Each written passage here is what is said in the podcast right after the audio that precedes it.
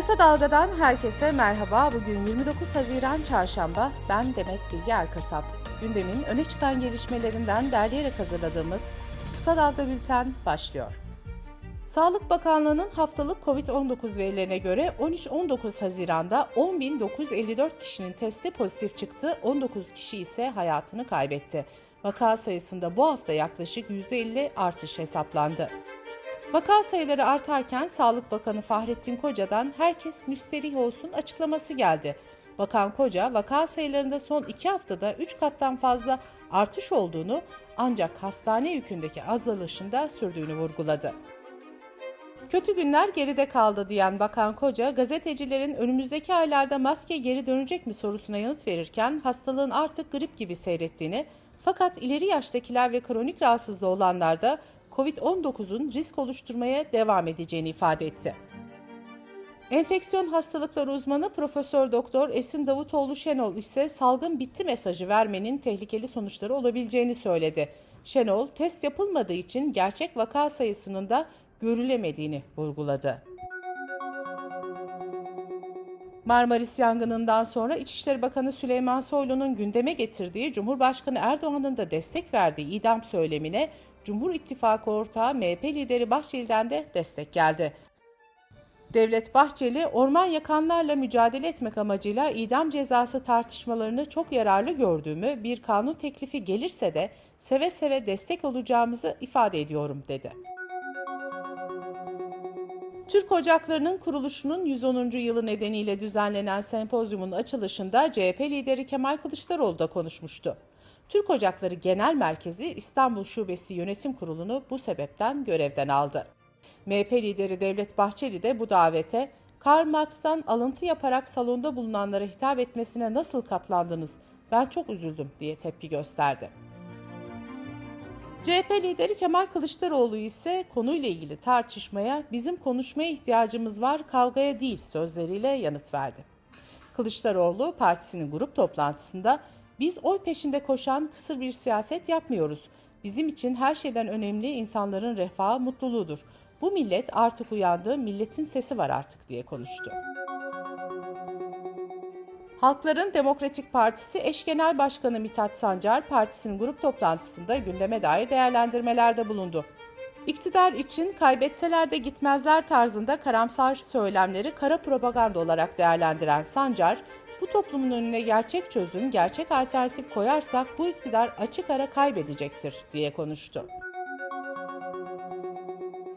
CHP'nin hukukçu milletvekili Haluk Pekşen, Sedat Peker'in olası bir yargılama sürecine hazırlık yaptığını belirtti. Pekşen, ileride savcılığın Sedat Peker'i bir tanık koruma programı alabileceğini ve suçları aydınlığa kavuşturması karşılığında yargılamadan muaf tutabileceğini söyledi.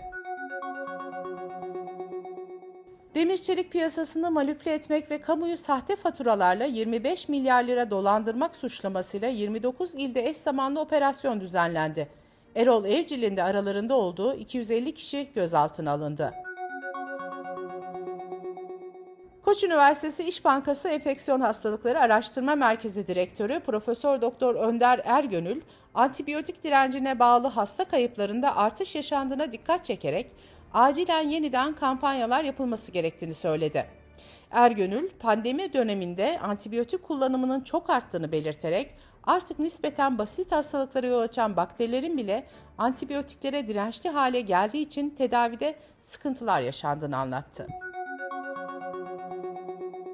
Türk sinemasının unutulmaz isimlerinden Cüneyt Arkın 85 yaşında hayatını kaybetti. Ailesi Cüneyt Arkın'ın 30 Haziran Perşembe günü Teşvikiye Camii'nde öğlen namazına mütakip kılınacak cenaze namazı sonrasında son yolculuğuna uğurlanacağını duyurdu. Sırada ekonomi haberleri var. Türk İş, Haziran ayına ilişkin açlık ve yoksulluk sınırı araştırmasının sonuçlarını yayınladı. Rapora göre 4 kişilik bir ailenin sağlıklı, dengeli ve yeterli beslenebilmesi için yapması gereken aylık gıda harcaması tutarı 6391 TL yükseldi. Gıda harcamasıyla giyim, konut, ulaşım, eğitim, sağlık ve benzeri ihtiyaçlar için yapılması zorunlu diğer aylık harcamaların toplamı yani yoksulluk sınırı ise 20.818 TL'ye çıktı. Bekar bir çalışanın yaşama maliyeti de aylık 8.313 lira olarak hesaplandı. Hazine ve Maliye Bakanı Nurettin Nebati, sermaye kontrolü eleştirilerine neden olan BDDK'nın kararı için önemli olan bu kararların verdiği mesajlar. Dövizle işiniz yok, Türk lirası ile iş yapın diyoruz dedi. Bu arada BDDK, Cuma akşamı TL ile kredi kullanılması için şirketlerin döviz varlığına getirilen sınırlama sonrasında bazı bankalar hakkında şikayet aldıklarını duyurarak yeni kararlar hakkında yeni bir açıklama daha yaptı.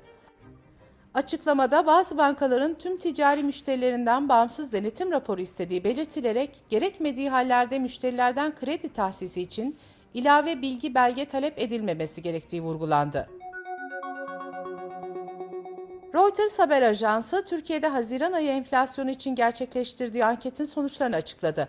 Buna göre yıllık enflasyonun Haziran'da %78'in üzerine yükselmesi, yıl sonu ortalamasının ise %70'in biraz altında gerçekleşmesi bekleniyor.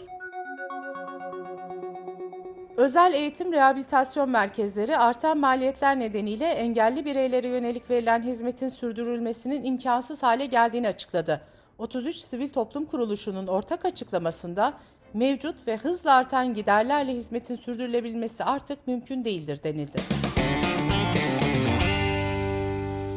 Dış politika ve dünyadan gelişmelerle kısa dalga bültene devam ediyoruz. Soğuk Savaş'ın bitiminden bu yana en büyük krizlerden biriyle karşı karşıya olan NATO liderleri tarihi bir zirve için İspanya'nın başkenti Madrid'de bir araya geldi.